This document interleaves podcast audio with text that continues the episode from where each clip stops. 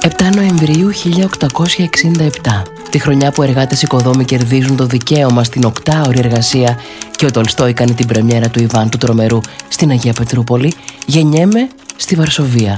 Θα μου δώσουν το όνομα Μαρία. Μαρία Σολομέα Σκλοντόφσκα. Ήμουν το μικρότερο από τα πέντε παιδιά. Η μητέρα μου ήταν διευθύντρια σχολείου και ο πατέρας μου καθηγητής φυσικής. Και οι δύο γονείς ευθύνονται εξίσου για τον σπόρο της επιστημονικής φιλοδοξίας μου.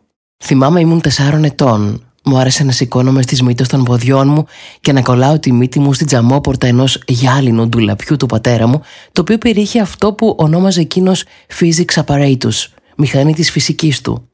Μέσα υπήρχε ένα ράφι με όργανα, δείγματα ορυκτών, ακόμη και ένα ηλεκτροσκόπιο από φύλλα χρυσού. Δεν καταλάβαινα τότε σε τι χρησιμεύαν. Αλλά η γοητεία αυτής της μηχανής και για τις δυνατότητές της με συνόδευαν για το υπόλοιπο της ζωής μου. Μια μέρα, όταν ακόμη ήμουν πάρα πολύ μικρή, καθώς παρατηρούσα τη μεγαλύτερη αδερφή μου, την Πρόνια, να αγωνίζεται να διαβάσει ένα βιβλίο, άρπαξα το βιβλίο από το χέρι της και διάβασα την πρώτη πρόταση δυνατά, χωρίς κανένα απολύτως σκόπο. Η οικογένειά μου έμεινε άναυδη και εγώ ξέσπασα σε κλάματα νομίζοντας ότι είχα κάνει κάτι λάθος.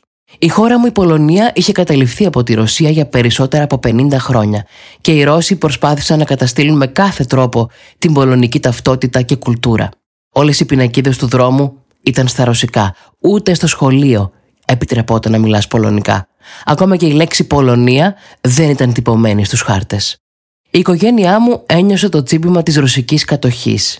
Ήμασταν Πολωνοί αριστοκράτες, αλλά οι Ρώσοι είχαν καταλάβει το μεγαλύτερο μέρος της περιουσίας και της γης μας.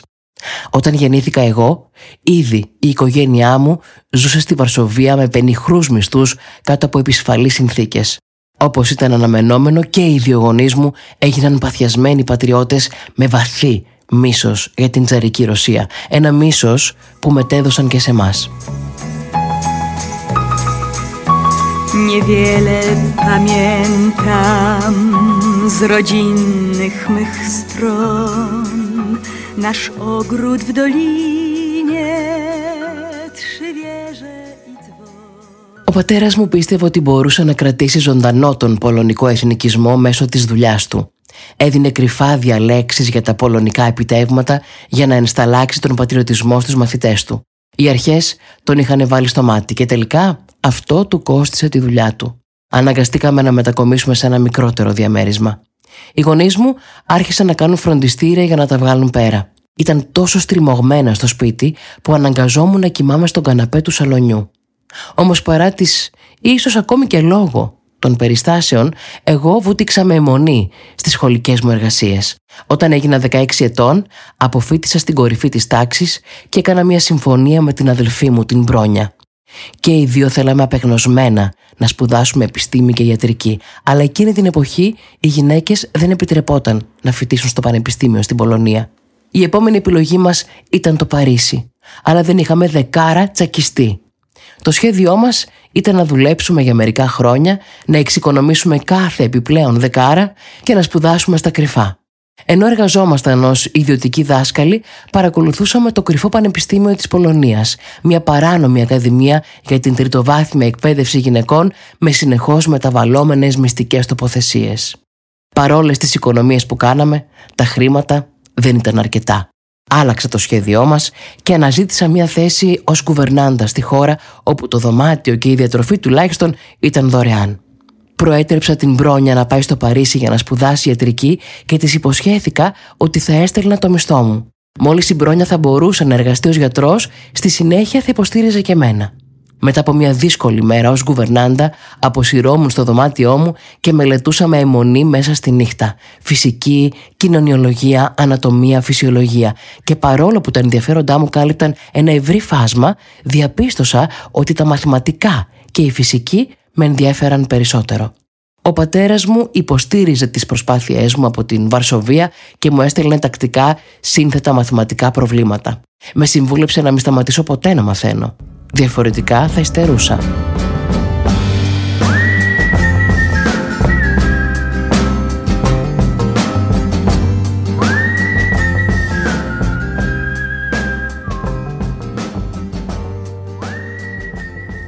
Αλλά η ζωή μας στη χώρα δεν ήταν όλη δουλειά και κανένα παιχνίδι.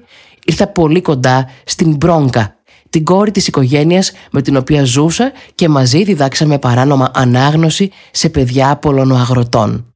20 ντροπαλά αλλά πρόθυμα παιδιά παρακολουθούσαν τακτικά νυχτερινά μαθήματα στην κοζίνα της οικογένειας. Η οικογένεια είχε και έναν μεγαλύτερο γιο, τον Κασιμίρ, ένας άλλος μάγος στα μαθηματικά. Τον ερωτεύτηκα βαθιά και αποφασίσαμε να παντρευτούμε. Αλλά οι γονείς του Καζιμίρ ήταν εξαγριωμένοι και αρνήθηκαν να αφήσουν τον πρωτότοκο γιο τους να παντρευτεί μια άφραγγη δασκάλα. Η σχέση μου με την οικογένεια εννοείται διαλύθηκε. Το ίδιο και η σχέση μου με τον Κασιμίρ, ο οποίος απέσυρε, εννοείται, την πρόταση γάμου. Ένιωθα ταπεινωμένη και συντετριμένη και έπεσα για πάρα πολύ καιρό σε κατάθλιψη, αλλά δεν παράτησα ποτέ μα ποτέ τη δουλειά. Εργαζόμουν από τα Μίεβα και έστελνα χρήματα στο Παρίσι μέχρι που η Μπρόνια ολοκλήρωσε το πτυχίο της ως μία από τις τρεις μόνο γυναίκες των χιλίων φοιτητών ιατρικής. Η Μπρόνια κράτησε το λόγο της και με προέτρεψε να έρθω στο Παρίσι, μόλις απέκτησε το δικό της εισόδημα. Κι έτσι το 1903 μετά από 8 ολόκληρα χρόνια να με τις βαλίτσες μου στο τρένο για το Παρίσι.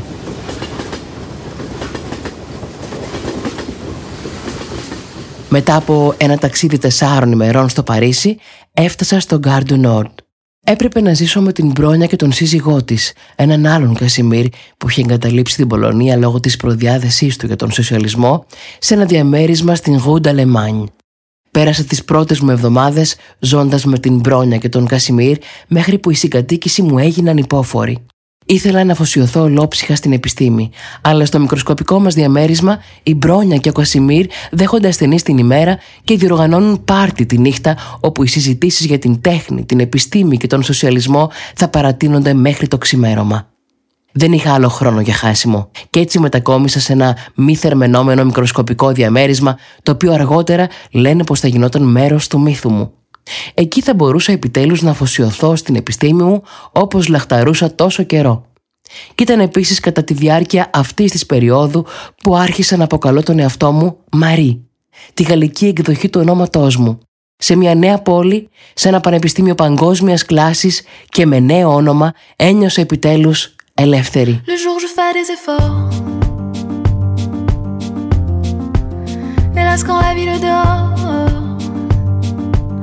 V'là les rêves, v'là les rêves, v'là les rêves que je fais de toi.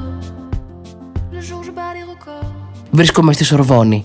Βουτάω στις σπουδές μου και παραμελώ σχεδόν όλα τα άλλα. Δεν ξέρω από πού να αγοράσω τα πιο απλά πράγματα και γράφω στον πατέρα μου ρωτώντας αν μπορεί να μου στείλει τσάι ή ένα σίδερο από την Πολωνία. Ακόμα και τα γεύματα ήταν ένα αγκάθι στην καθημερινότητά μου. Όταν μια συμφιτήτριά μου μου πρότεινε να μου φτιάξει σούπα στο σπίτι της για να μαζέψω λίγες δυνάμεις, απέρριψα βία την ιδέα. Το μαγείρεμα για μένα τότε ήταν απλώς χάσιμο χρόνο. Ζούσα με ψωμί, φρούτα και σοκολάτα, τα οποία έτρωγα με τη μύτη μου χωμένη σε ένα βιβλίο. Περιστασιακά κέρναγα στον εαυτό μου ένα αυγό ή ένα κομμάτι κρέας. Μια φορά προσπάθησα να σύρω ένα κουβά με κάρβουνα πάνω στις πολλές σκάλες μέχρι το δωμάτιό μου. Τα περισσότερα βράδια η μόνη πηγή ζεστασιά μου ήταν ένα σωρό ρούχα. Όμως η σκληρή δουλειά μου απέδωσε. Το 1893 τελείωσα τις εξετάσεις μου στη φυσική στην κορυφή της τάξης και αμέσως μου χορηγήθηκε υποτροφία. Τον επόμενο χρόνο ολοκλήρωσα το πτυχίο μου στα μαθηματικά και έλαβα την πρώτη μου αμοιβόμενη ερευνητική εργασία. Μου ζητήθηκε να πραγματοποιήσω μια ανάλυση διαφορετικών τύπων χάλιβα και των μαγνητικών τους ιδιωτήτων. Αυτή η αμοιβή μου επέτρεψε τελικά να τρώω σωστά γεύματα τακτικά. Για πειράματα στην ερευνητική μου αποστολή, ο καθηγητής μου, Γκάμπρε Λίπμαν, μου παραχώρησε πρόσβαση για να χρησιμοποιήσω το εργαστήριό του. Όμως ήταν μικρό και κακώς εξοπλισμένο. Ένας φίλος μου συνέστησε να μιλήσω με έναν ειδικό στον μαγνητισμό που γνώριζε. Έναν συγκεκριμένο φυσικό ονόματι Pierre Curie. Nous n'irons plus jamais où tu m'as dit je t'aime. Nous n'irons plus jamais. Tu viens de décider. Nous n'irons plus jamais. Ce soir. Με τον Πιέρ είχαμε άμεση χημεία Και οι δύο ήμασταν αφοσιωμένοι επιστήμονες και τα ερευνητικά μας ενδιαφέροντα αλληλοσυμπληρώνονταν τέλεια. Περνούσαμε κάθε μέρα μαζί στο εργαστήριο και κάθε βράδυ αγκαλιάζοντας ο ένας τον άλλον σφιχτά. Ήμασταν βαθιά ερωτευμένοι. Παντρευτήκαμε τον Ιούλιο του 1895 και τελικά αποκτήσαμε δύο παιδιά. Δουλέψαμε μαζί με αιμονή και γίναμε το απόλυτο ζευγάρι δύναμης της επιστήμης. Όμως παρόλο που δουλέψαμε μαζί, ήταν ο Πιέρ που έλαβε επίσημα εύσημα για τις ανακαλύψεις μας. Και αυτός ο βαθιά ριζωμένος σεξισμός της Ακαδημίας Επιστημών θα έθετε σύντομα την αγάπη μας σε δοκιμασία. Στη διδακτορική μου έρευνα ήμουν αυτή που ανακάλυψε ότι η ραδιενέργεια είναι ατομική ιδιότητα. Αλλά ο Πιέρ πήρε όλα τα εύσημα. Οι δυο μας δημοσιεύσαμε την εργασία μαζί, αλλά μόνο στον Πιέρ έδωσε μια θέση διδασκαλίας στο Πολυτεχνικό Κολέγιο του Παρισιού. Εγώ έφυγα με άδεια χέρια. Άλλωστε ήμουν απλώς μια νεαρή Πολωνή μετανάστης. Φυσικά ήταν ο σύζυγός μου που είχε κάνει μια τόσο πρωτοποριακή ανακάλυψη. Ήμουν βαθιά πληγωμένη από την έλλειψη αναγνώρισης, αλλά ποτέ, μα ποτέ δεν κατηγόρησα τον Πιέρ. Η κοινή μας έρευνα έγινε επίσης ένα πραγματικό τεστ αντοχής. Έπρεπε να ζεσταίνουμε και να ανακατεύουμε τόνους ουρανινίτης σε τεράστια καζάνια για να λάβουμε μόνο μερικά χιλιοστόγραμμα ραδίου. Νωρίτερα είχα ήδη συμπεράνει ότι η υψηλή ραδιενέργεια του ουρανίτη πρέπει να προκαλείται από ένα ακόμα άγνωστο στοιχείο. Τώρα έπρεπε απλώς να το απομονώσω για να αποδείξω την υπόθεσή μου. Εκείνη την εποχή υπήρχε μια κούρσα μεταξύ των επιστημόνων για την απομόνωση νέων στοιχείων και εμείς ήμασταν ευτυχείς με αυτή την πρόκληση. Τελικά ανακαλύψαμε δύο στοιχεία μαζί, αλλά δεν χρειάστηκε πολύς χρόνος για να αρχίσουν τα πειράματά μας να επηρεάζουν την υγεία μας. Οι δυο μας είχαμε συνεχώς φλεγμονές στα άκρα των δακτύλων, προάγγελος δηλητηρίασης από ακτινοβολία η οποία ήταν ακόμη άγνωστη εκείνη την εποχή. Αλλά κάθε φορά που ο Πιέρ περνούσε από πάνω μου, σκυμμένος πάνω από κάποιο δείγμα στο εργαστήριό μας, μου χάιδευε ελαφρά τα μαλλιά και εγώ του έριχνα μια χαρούμενη ματιά. Η αγάπη μας ο ένας για τον άλλο και για την έρευνα και των δύο ήταν τόσο δυνατή που όλα τα άλλα προβλήματα έσβηναν στο παρασκήνιο. Δέκα χρόνια μετά το γάμο μας πετύχαμε κάτι που κανένα ζευγάρι πριν από μας δεν είχε πετύχει ποτέ. Μαζί με τον συνάδελφό μας, τον Χέντρι Μπακερέλ, τιμηθήκαμε με τον Νόμπελ Φυσικής. Ο λόγος, τίποτα λιγότερο από την ανακάλυψη της ραδιενέργειας. Ενώ πειραματιζόμασταν με άλλα τα ουρανίου, ο Χένρι Μπακερέλ είχε ανακαλύψει ότι μαύρισαν μια φωτογραφική πλάκα. Ονόμασε το φαινόμενο ακτινοβολία ουρανίου, αλλά στη συνέχεια το παραμέλησε. Στη συνέχεια ερεύνησα αυτή την ακτινοβολία πιο προσεκτικά ως μέρος της διδακτορικής μου διατριβής και επινόησα τον όρο ραδιενεργό. Ο Μπακερέλ έκανε την ανακάλυψή του εντελώς τυχαία. Η ανακάλυψη δική μου ήρθε μέσα από την αφοσίωση και το όραμα. Διαπίστωσα επίσης ότι η ακτινοβολία ήταν μια ιδιότητα των ατόμων και ότι αυτή η γνώση θα μπορούσε να βοηθήσει στην ανακάλυψη νέων στοιχείων. Εγώ και ο Πιέρ κάναμε ακριβώς αυτό, ανακαλύπτοντας τα στοιχεία ράδιο και πολώνιο, το οποίο παρεμπιπτόντως πήρε το όνομα από την πατρίδα μου, την Πολωνία, το Πολώνιο. Στην τελετή απονομή του βραβείου Νόμπελ, ο Πιέρ προσκλήθηκε να δώσει μια ομιλία. Εγώ φυσικά σνοβαρήθηκα για άλλη μια φορά και έτσι ο Πιέρ αναγκαζόταν να υπογραμμίζει ξανά και ξανά πόσο σημαντικό ήταν το έργο της συζύγου του για την κοινή μας έρευνα. Έχω καθόμουν στο κοινό και αυτός με έδειχνε με περηφάνεια. Παρά την έλλειψη τελετής για το πρόσωπό μου, αυτό το βραβείο με έκανε την πρώτη γυναίκα που τιμήθηκε με βραβείο Νόμπελ. Αλλά εγώ πήρα λιγότερα και από τους δύο άντρες. Ο Μπεκερέλ έλαβε χρηματικό έπαθλο 70.000 φράγκων και εμείς πήραμε το ίδιο ποσό για να το μοιραστούμε. Ο Πιέρ έγινε δεκτός στη διάσημη Ακαδημία Επιστημών. Εγώ πάλι, όχι. Στη συνέχεια, στον Πιέρ προσφέρθηκε μια θέση διδασκαλίας στη Σορβόνη. Εγώ διορίστηκα επικεφαλής της έρευνάς του. Ήμουν νικήτρια ενός βραβείου Νόμπελ, αλλά η επιστημονική κοινότητα είχε τεράστια δυσκολία να μου δώσει οποιαδήποτε, μα οποιαδήποτε αναγνώριση. Παρά την εξοργιστική αδικία, η κατάστασή μας βελτιώθηκε. Τα επιστημονικά μας επιτεύγματα είχαν επιτέλους αναγνωριστεί και με τη νέα δουλειά του Πιέρ δεν είχαμε πλέον ανησυχίες για τα χρήματα και είχαμε την οικονομική δυνατότητα να έχουμε φρέσκα λουλούδια σε κάθε δωμάτιο του διαμερίσματός μας και μάλιστα καθημερινά.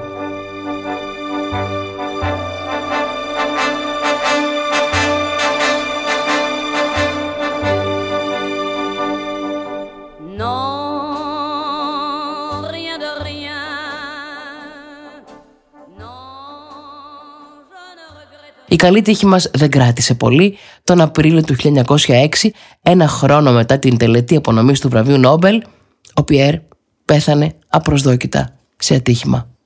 Η θλίψη μου για την απώλεια της μεγαλύτερης αγάπης της ζωής μου μετατράπηκε σε μακρά κατάθλιψη. Περνούσα τις μέρες μέσα στο σπίτι θρυνώντας το σκοτάδι. Δεν ήμουν σε θέση να αντιμετωπίσω όλα τα προβλήματα που έφερε αυτή η ξαφνική απώλεια. Είχα χάσει όχι μόνο το σύζυγο και σύντροφό μου, αλλά και τον ερευνητικό μου συνεργάτη. Τα εισοδήματά μας είχαν εξαφανιστεί και εγώ δεν ήξερα καν αν θα μου επιτρεπόταν να συνεχίσω να χρησιμοποιώ το εργαστήριό του. Τελικά επέστρεψα στην καθημερινή ζωή, η οποία ήταν γεμάτη από νέα εμπόδια. Χωρίς έναν αξιοσέβαστο άνδρα να εγγυηθεί στεναρά για μένα, ήταν ακόμη πιο δύσκολο να με πάρουν στα σοβαρά ως επιστήμονα. Ωστόσο, συνέχισα να πιέζω. Τελικά μου δόθηκε μια θέση στη Σορβόνη και μου επέτρεψαν να συνεχίσω τη δουλειά μου. Η Σορβόνη, για παράδειγμα, έπρεπε να βρει έναν αντικαταστάτη για τη θέση διδασκαλίας του Πιέρ. Αν και εγώ ήμουν η προφανή επιλογή, το Πανεπιστήμιο εξακολουθούσε να αρνείται να προσφέρει σε μια γυναίκα μια θέση κύρους. Τελικά συμβιβάστηκαν σε ένα ημίμετρο, μου επέτρεψαν να διδάξω, αλλά δεν μου δόθηκε ποτέ ο πλήρης τίτλος της καθηγήτριας. Ω η πρώτη γυναίκα που έλαβε θέση διδασκαλία στη Σορβόνη, κέρδισα την προσοχή των μέσων ενημέρωσης. Όμως δεν το απολάμβανα καθόλου. Γλίστρισα διακριτικά στην πρώτη μου διάλεξη από την πλαϊνή πόρτα, φορώντας αυτό που θα γινόταν το σήμα κατά τεθέν μου, το μαύρο χρώμα. Μίλησα για μια ολόκληρη ώρα πολύ αντικειμενικά για το τελευταίο θέμα για το οποίο είχε δώσει διάλεξη ο Πιέρ. Δεν τον ανέφερα καθόλου, αλλά τον ένιωθα πάντα εκεί, μέσα μου, δίπλα μου. Λίγα χρόνια αργότερα έκανα αίτηση στην Ακαδημία Επιστημών όπου ο Πιέρ ήταν μέλος. Η προκατάληψη για το φίλο υψώθηκε άλλη μια φορά μπροστά μου. Μου αρνήθηκαν. Συνέχισα τη ζωή μου ως χείρα του Πιέρ με χαρακτηριστικό στοικισμό. Ερευνούσα, δίδασκα και φρόντιζα τις δύο κόρες μας. Όλη την ώρα φορώντας μαύρα. Το 1911, πέντε χρόνια μετά το θάνατο του συζύγου μου, θα τιμηθώ και με τον Νόμπελ Χημίας για την ανακάλυψη του ραδίου και του πολωνίου και έτσι έγινα το πρώτο άτομο που κέρδισε δύο βραβεία Νόμπελ. Γυρνώντας πίσω, νιώθω πως δεν ήταν μόνο η επιστημονική μου περιέργεια που με οθούσε στη δουλειά μου. Ένιωθα την ανάγκη να αναπτύξω τεχνολογίες που θα έσωζαν ανθρώπινες ζωές. Κατά τη διάρκεια του Πρώτου Παγκοσμίου Πολέμου είχα την ευκαιρία να κάνω αυτό το όνειρο πραγματικότητα. Παντού στο πεδίο της μάχης επικρατούσε τεράστιος ανθρώπινος πόνος και το μόνο που σκεφτόμουν ήταν πώς θα μπορούσα να χρησιμοποιήσω τις γνώσεις μου για να ανακουφίσω τον ανθρώπινο πόνο. Χάρη στις εκτεταμένες γνώσεις μου για την ακτινοβολία, ανέπτυξε ένα μικρό κινητό μηχάνημα ακτίνων Χ που μπορούσε να χρησιμοποιηθεί στο πεδίο μάχης στα νοσοκομεία υπαίθρου. Προηγουμένως, οι στρατιώτες που χρειάζονταν ακτινογραφίες έπρεπε να μεταφερθούν σε νοσοκομείο της πόλης και συχνά πέθαιναν κατά τη μεταφορά. Οι κινητές μονάδες ακτίνων Χ ονομάστηκαν σύντομα Le Petit Curie και καθ' όλη τη διάρκεια του πολέμου εργάστηκα για να τις κάνω όσο το δυνατόν πιο αποτελεσματικές. Βελτίωσα την τεχνολογία τους, επέβλεπα την κατασκευή τους και εξηγούσα στις νοσοκόμες πώς να χρησιμοποιούν το νέο όργανο. Και έτσι έσωσα δεκάδες ζωές.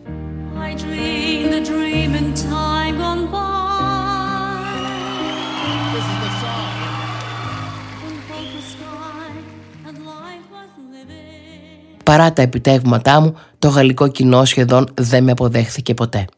Λίγα χρόνια νωρίτερα, κυκλοφόρησε η είδηση ότι είχα σχέση με έναν παντρεμένο συναδελφό μου, τον Πολ Άγκεβιν. Ο τύπος μου επιτέθηκε ανελαίητα. Με παρουσίαζε ως μια χαλαρή ξένη που κατέστρεφε μια τέλεια γαλλική οικογένεια.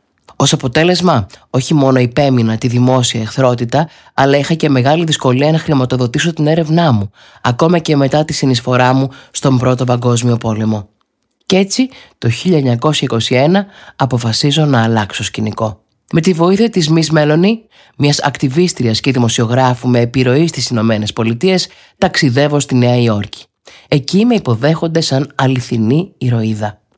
Μαζί με τις δύο μου κόρες, που στο μεταξύ είχαν γίνει και οι δύο ερευνήτριες από μόνες τους, ξεκίνησα μια τεράστια περιοδία. Μίλησα σε 18 κολέγια, έλαβα 7 επίτιμους διδακτορικούς τίτλους και εξερεύνησα το Grand Canyon. Συναντήθηκα επίσης με τον πρόεδρο Warren Harding στο Λευκό Οίκο, ο οποίος με εξασφάλισε ράδιο για την έρευνά μου. Το ράδιο δεν ήταν φθηνό, ένα γραμμάριο μόνο κόστιζε 100.000 δολάρια. Η Μίση Μέλονεϊ είχε οργανώσει τη συγκέντρωση χρημάτων για το ράδιο και τον πρόσθετο εξοπλισμό για το εργαστήριό μου, το οποίο συγκεντρώθηκε κυρίως από μικρές δωρεές από γυναίκες σε όλη τη χώρα. Η Μέλονη βοήθησε ακόμα και στην αποκατάσταση της φήμης μου. Χρησιμοποίησε την επιρροή της σε εθνικό επίπεδο στον τύπο για να εξασφαλίσει ότι κανένας δημοσιογράφος που θα μου έπαιρνε συνέντευξη δεν θα έγραφε λέξη για την σχέση μου με τον Λαγκεβίν. Μέχρι τη στιγμή που επέστρεψα στη Γαλλία, η φήμη μου ως ξένη ξεθόριασε και με υποδέχτηκαν με τα φανών και λαμπάδων. Ακόμα και πριν από το ταξίδι μου στις Ηνωμένες Πολιτείες, τα πολλά χρόνια πειραματισμού μου με ραδιενεργά υλικά άρχισαν να με πιάνουν. Σήμερα μπορεί κανείς να δει τη σχέση μου με το ράδιο ως απερίσκεπτη, αλλά εκείνη την εποχή οι κίνδυνοι δεν ήταν καθόλου γνωστοί. Το ακριβώς αντίθετο στην πραγματικότητα. Οι άνθρωποι νόμιζαν ότι ήταν ένα ελιξίριο υγείας που θεραπεύει τον καρκίνο. Τα ποτά και οι κρέμες με ράδιο ήταν στη μόδα. Όχι μόνο αυτό. Το ράδιο ήταν η περηφάνεια και η χαρά μου. Άλλωστε το είχα ανακαλύψει μαζί με τον Πιέρ. Είχα μια ιδιαίτερη σχέση με την ουσία και τη μετέφερα ψυχαναγκαστικά μαζί μου μέσα σε ένα φιαλίδιο. Κρατούσα ακόμη και μερικά στο κομμωδίνο μου και το έβγαζα το βράδυ για να χαζέψω την υπνοτική μπλε λάμψη του. Ακόμη και τώρα, τα αρχεία μου είναι τόσο ραδιενεργά που πρέπει να φυλάσσονται σε μολύβδινο χρηματοκιβώτιο.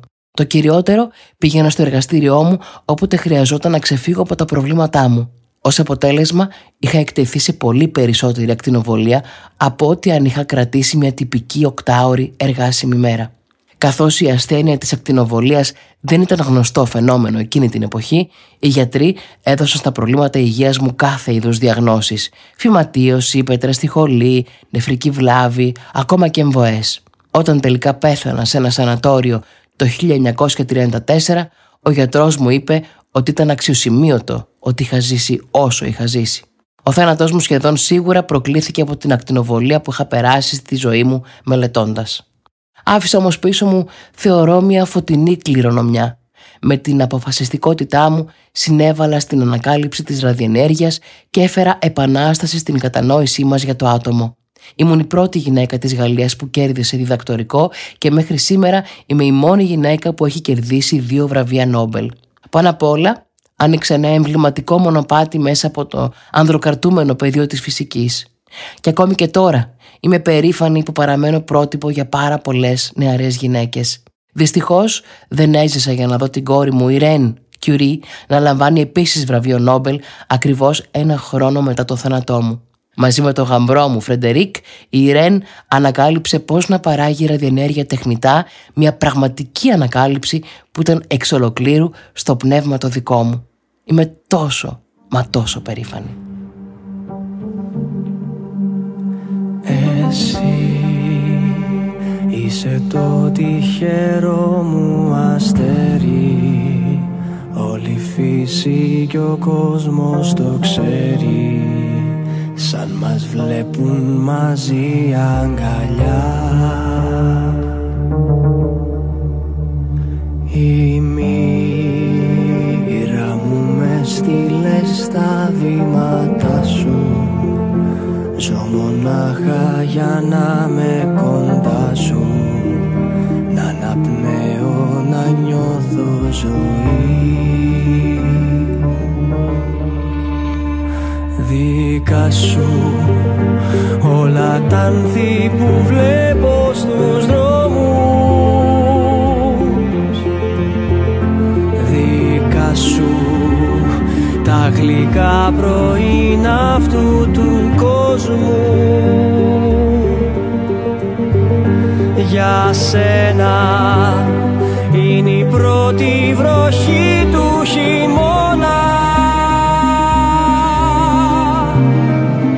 σένα. Ανθίζουνε κόκκινα